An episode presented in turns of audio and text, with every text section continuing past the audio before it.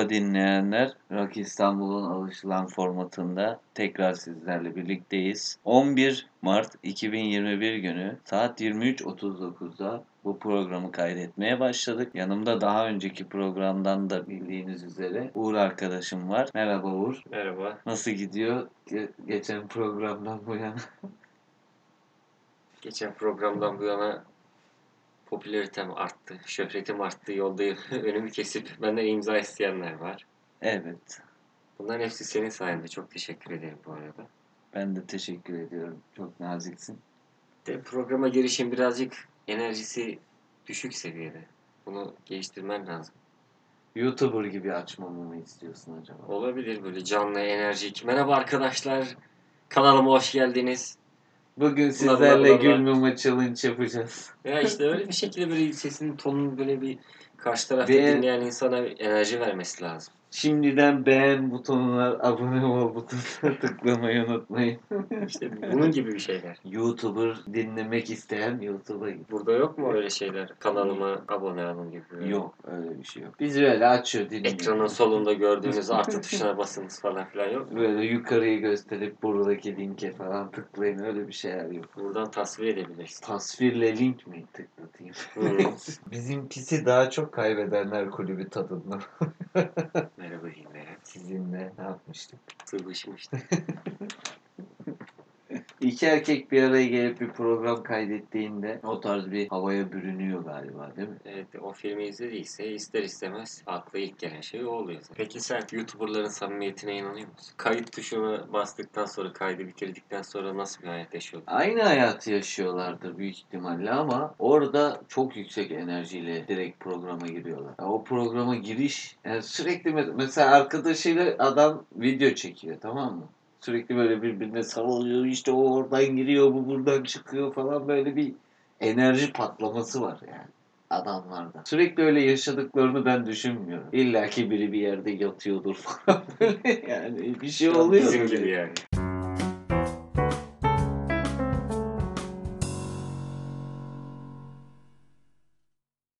Herkes videosunda samimi olduğunu iddia ediyor. Ama değiller işte. İşte ben buyum, beni böyle seviyorsunuz. YouTube böyle bir şey değil mi? Öyle olduğunu söylüyorlar ama değiller büyük ihtimalle. Ben değil, de öyle düşünüyorum. Değiller tabii. Oyuncu değiller çünkü. Oyuncu değiller ama seyirciye satacak bir formül bulmuşlar ya, onun üzerinden yürüyorlar gibi. Bu yani bana korsancılık gibi geliyor. Oyuncular bunun eğitimini alıyorlar vesaire, bir şey oluyor. Yıllarını veriyor. Bir tane sündük çıkıyor. Onları taklit ediyor. Bu bana korsancılık gibi geliyor işte. Aynen. Bandrolsüz. Aynen. Aynen öyle. Ya bir insanı sevebilmek için samimi mi olması gerekiyor? Yapmacık, olmayan... yapmacık bir insanı sevebilir misin? E, sevemiyorsun zaten. Sevemezsin ki. Ya bir yerde patlayacağını düşünüyorsun. E, tabii ki. Ama mesela ben bana böyle çok sıcak davranan, güler yüz gösteren insanlara karşı onları mesela samimi buluyorum ve onlarla iletişimim mesela kuvvetli oluyor. Ama aslında o insan yapmacık da olabilir. Ya mesela şöyle düşün. Sen o an yan yanasınız, ne bileyim bir ortamdasınız. Evet. Sen sadece kendi hoşuna giden, çok basit bir örnek, kendi sevdiğin müzikleri açıyorsun. Beraber ortamda kendin hoşuna giden şeyleri açıyorsun ama belki karşındakinin hoşuna gitmiyor ama oyuna onu yok hoşuna gidiyormuş gibi, ben de bunu seviyorum, ben de bu tarzdan hoşlanıyorum dediği zaman ama sen bunu biliyorsun sevmediğini. Evet. O senin yine yüzüne güldüğü zaman bu senin hoşuna gidiyor mu? Bunu anlıyorum ama. Yani, yani seni yedirirse, kek kekleyebiliyorsa kek diyemez çünkü onu anlıyorsun. İlla ki rol yapan insan bir yerden kendisini ele veriyor. Onu anlıyorum. Ama mesela şöyle düşünelim. Benimle aynı zevklere sahip bir insan profili düşünelim. Öyle biri sırf bu yüzden bana sıcak davranıyorsa mesela yadırgamam yani. Bir insanın peki beni sevdiğini ben anlayabiliyorum ama mesela bir insanın, daha doğrusu bir insan da demeyeyim de, karşı cinsimin mesela yaşını ben anlayamıyorum artık. Anlayamıyorum yani. Ben anlıyorum ya. otuz zannediyorum on sekiz çıkıyor. on sekiz zannediyorum otuz çıkıyor. Ben yüzüne bakmadan da anlayabiliyorum. Nereye bakıyorsun? Ben neticesine bakarak anlayabiliyorum mesela. Fiziksel özelliklerine bakarak. Evet. Vücut detaylandırmak doğru... ister misin bu konuyu? Yok. Tabii detaylandırmak isteyemiyorum. İsterim aslında da şu an... İçindeki istemem. Rütük mü izin vermiyor? Aynen, içimizdeki rütük Buna izin vermiyor. Anlıyorum. Yani onun şekli. Kendi programımızda özgür değil miyiz acaba? Sen özgür olabilirsin de ben olamıyorum. Anladım yani, senin koşullarını anlıyorum o yüzden. Peki bunun tam karşıtlığı, samimiyetsiz insan nasıl anlaşılır? Yani şimdi ilk baştan yola çıkalım. Ben bir insanı hem cinsinden mesela örnek vereyim. Arkadaş olmak istemeyeceğim bir insan. Şu Dardan Adamlar skeçi vardı ya.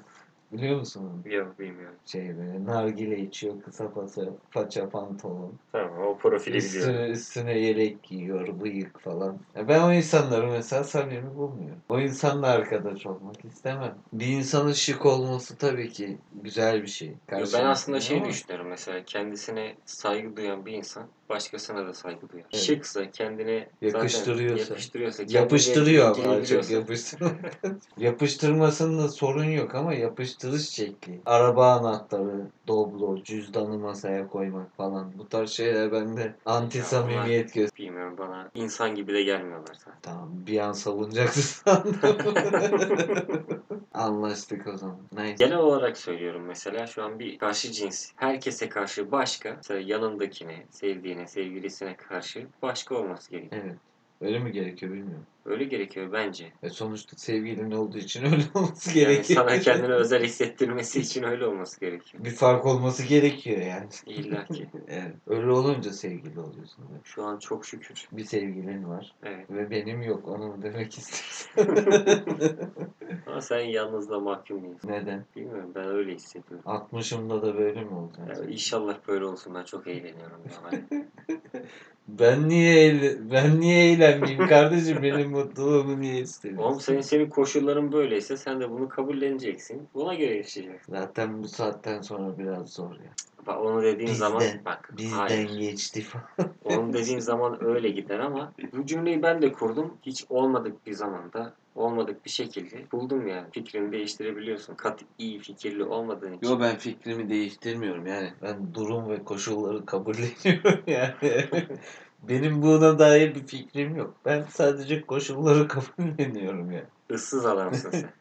Issız adam da değil mi? Issız adamın içinde bir aşk hikayesi var ya. Bunlar bir hikaye. Hayır, ben filme gitmesin oğlum aklım. Ben filmden bahsetmiyorum. Kelime olarak direkt direkt anla. Bak mesela bunu it köpek yapan erkek sevilir falan diye derler ya. Taktik maktik yapacaksın.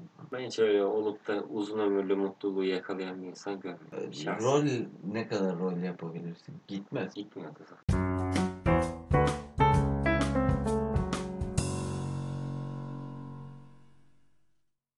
Bu konuda seninle bir çatışalım. Leyla ile Mecnun edebiyatı denilen bir şey türedi. Evet. Belki de şu an belki de modası da mı geçti bilmiyorum ama. Geçmez. O içerlerde bir yerlerde duruyor. Evet.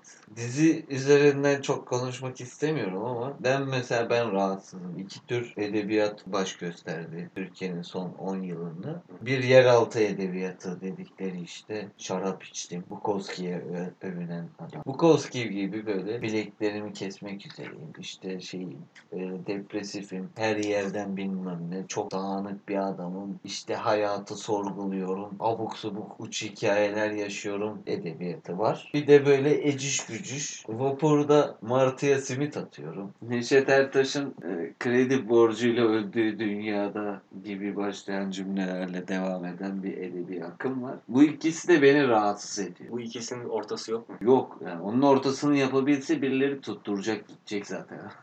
Yapamıyor ki. Ama öbür taraftan bakıyorsun adam dergi çıkartıyor. üç beş tane kıyıda köşede adam aslında fanatiği de olan yazarları topluyorsun. Kapağa da bir tane Orhan Gencebay portresi falan çakıyorsun, tamam mı? Renkler falan böyle maviler bilmem neler kullanıyorsun. Satıyorsun on liradan on beş liradan. E bir kültür oluşturuyor mu? Ben düşünmüyorum ya. E demiyorum ki yeraltı iyidir, bu da iyidir. İyi bir şey var mı? Onu da bilmiyorum. İyi bir şey olduğunu söylemekten zaten biz çok uzaklaştık. İyi ve kötü kavramı artık göreceli oldu. O zaten yani göreceliydi bana göre ama eskiden hep bize söyledikleri şey eleştirisel bakmayı öğrenin, eleştirmeyi öğrenin. Ama şimdi bakıyorum insanlar artık eleştire eleştire ya bu evet güzel bir şey demekten falan çok uzaklaşmışlar. Evet. Bir şeyin iyi olduğunu söylemeye korkuyorsun. Ben ben korkuyorum ya ben ya bu iyi dediğim lan nasıl iyi o falan diye böyle girecekler yani. Anladın mı? Ya en basiti mesela bir ortamın oluyor iş yerinde, okulda, arkadaş topluluğu ortamında. Maç izliyorsun. Evet. Takım doksan dakika çok iyi oynamış. Bir tane hakem hatası var. Evet. Kötü. Değiştirilecek tek bir şey var. Herkes onu konuşuyor. Ama futbol zaten abartıya çok müsait bir şey. Ya orası öyle zaten. Ama, Ama mesela futbolun takım... yorumlanması abartıya çok müsait bir şey. Arkadaşlar arasında özellikle. Zaten inanmadığın birçok şeyi karşındakini kızdırmak için bile söyleyebiliyorsun futbol konuşurken. O samimiyetsizliğe giriyor işte. Niye o samimiyetsizlik değil de bu bir oyun gibi yani. Yok bence samimiyetsiz. Karşındakini bilerek kızdırıyorsun. Evet. Evet. Ben seni niye bilerek kızdırayım? Sinirlenmeni niye istiyorsun? Bu aşırı samimiyetin göstergesi de olabilir. Şey ayrı ama o yalnızlığımla alakalı olarak söylediğim sözler de bilerek kızdırıyor. O benim hoşuma gidiyor çünkü. Yo ben kızmıyorum ki zaten. Yani biliyorum zaten olayı da. Olay şu. Yani ben seninle çok samimiyim. Sana ne söylersem söyleyeyim senin kızmayacağını biliyorum ya. Bana darılmayacağını biliyorum ya. Daha çok canını yakabilecek şeyleri abartarak sana söyleyebiliyorum. Bu da aşırı samimiyetin göstergesi olmuyor mu bir yer? Oluyor aslında. Evet. Doğru diyorsun, beni çürüttü. Burada da ben kendimi kabul ettim. Samimi bir insanım.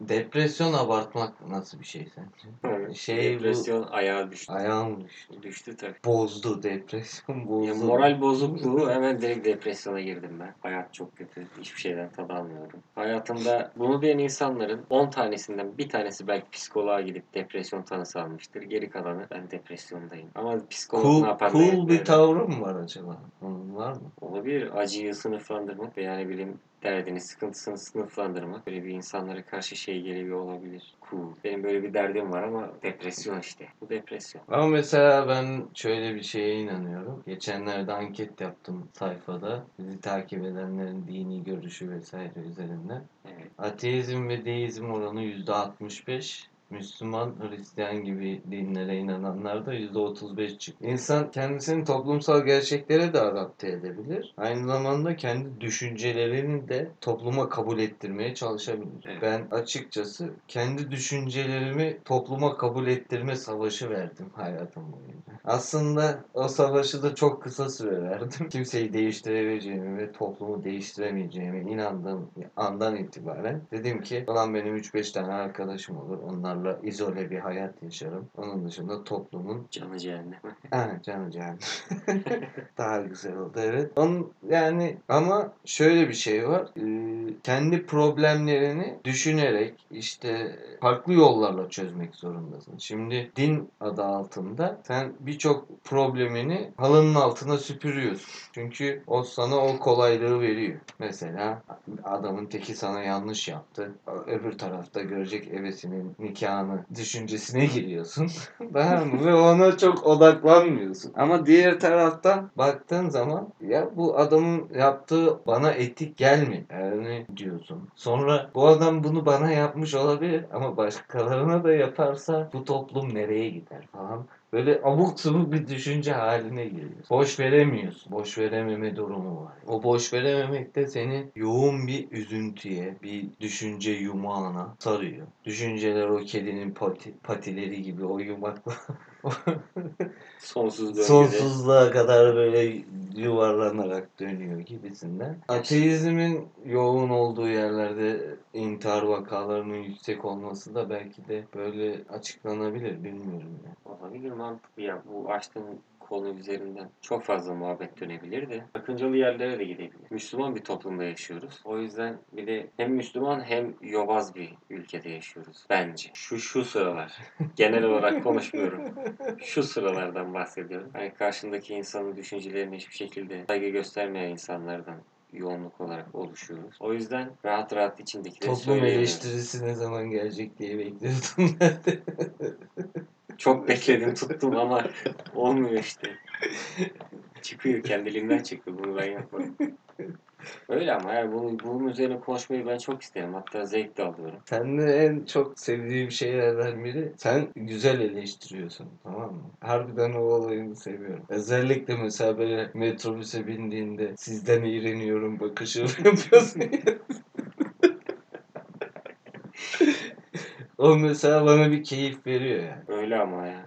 Ben sevmiyorum. Toplumu... Yani burada canlandırmak istemiyorum. Bunun üzerine harbiden çok konuşabilirim ama gün gelir ne? Meşhur olursun, ünlü olursun. Alacağımı sanmıyorum ben. Belli mi olur konuş ya? Yani. Belli mi olur? Yok boş ver. Ben, ben, ben ünlü olursam böyle olmadıktan sonra ünlü olmasın.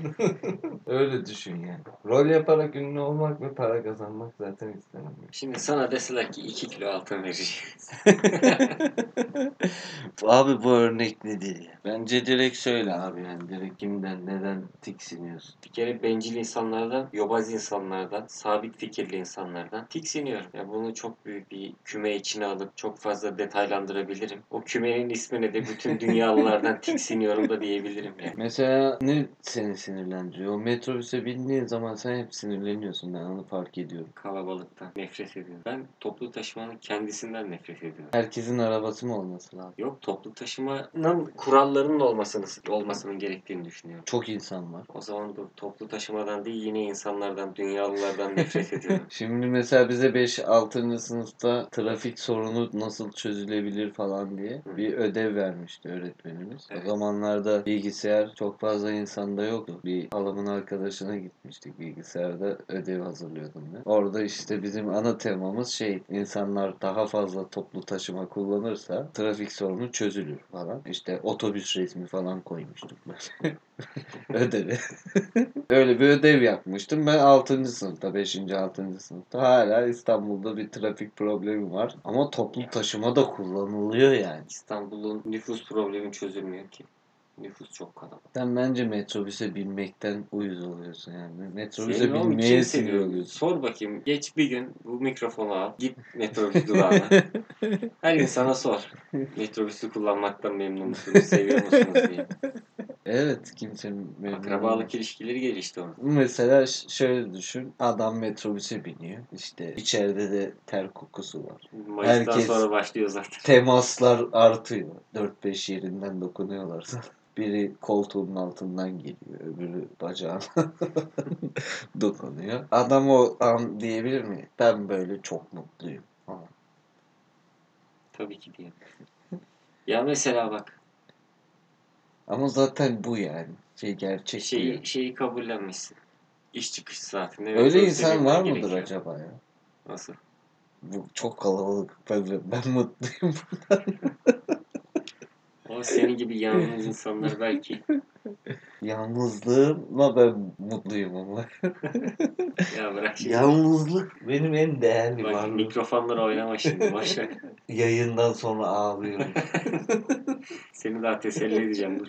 İş çıkış saatinde ben metrobüse bineceğim, bir yere gitmem lazım. Ama oraya denk geldi, tamam kalabalık. Ona da eyvallah dedim, bir şey demiyorum. Da bu sırt çantasıyla binip o çantayı sırtında tutanlardan da nefret ediyorum. Al onu bacaklarının arasına, yer kaplamasın. Sağa sola dönerken omzuma, orama burama çarpmasın yani. Engelli asansörü kullananlardan nefret ediyorum. Onlar zaten o ana başlık kırmızı kalemle yazılıyor onlar. Nefret ediyorum ya. Özürlü ya. Onların engeli ne diye düşünüyorum. Sonra diyorum herhalde kafadan engelliler, zihinsel engelliler. Ama hadi bak şey anlarım, yaşlılar tamam onlar kullansın. Böyle süslü püslü kadınlar falan gidiyor. Ay ben yorulurum. Ay ben şöyle olurum. Bir de onun tam tersi de var. Mesela yürüyen merdivenden çıkıyorsun Mecidiyeköy'de. Ortada böyle şey var. Solda duruyor. Solda duranlardan da nefret ediyorum ben. Ortada normal merdiven var ya. Evet. Orada onu motive edecek yazılar da var. İşte sağlıklıdır merdivenden çıkın vesaire. Ben mesela yürüyen merdiven ben de sağda böyle bekliyor. Bir tane abi amca inanılmaz bir motivasyonla o iki yüz elli merdiveni çıkıyor ya. O da bunun tam tersi gibi. Oğlum o da egzersiz olarak. O zaman arkadaşlar toplu taşımada karşılaştığı zorlukları bize yazsınlar. Evet bak güzel olur. Rock İstanbul'daki bu postun altına yazabilirler yorum olarak. Eğer dinlerlerse tabii programı. Niye canım? yedi yüz kişi dinlemiş. Az mı? Az. Az ben burada mı? Seni görürken tek başına ona zor konuşuyorum. yedi yüz kişiyi karşımda görsem zaten hiç konuşamam. Evet. O zaman teşekkür ediyoruz bizi dinlediğiniz için buraya kadar. Hoşçakalın arkadaşlar. Ben de teşekkür ederim. Beni yine davet ettiğin için sana da teşekkür ederim. İyi akşamlar.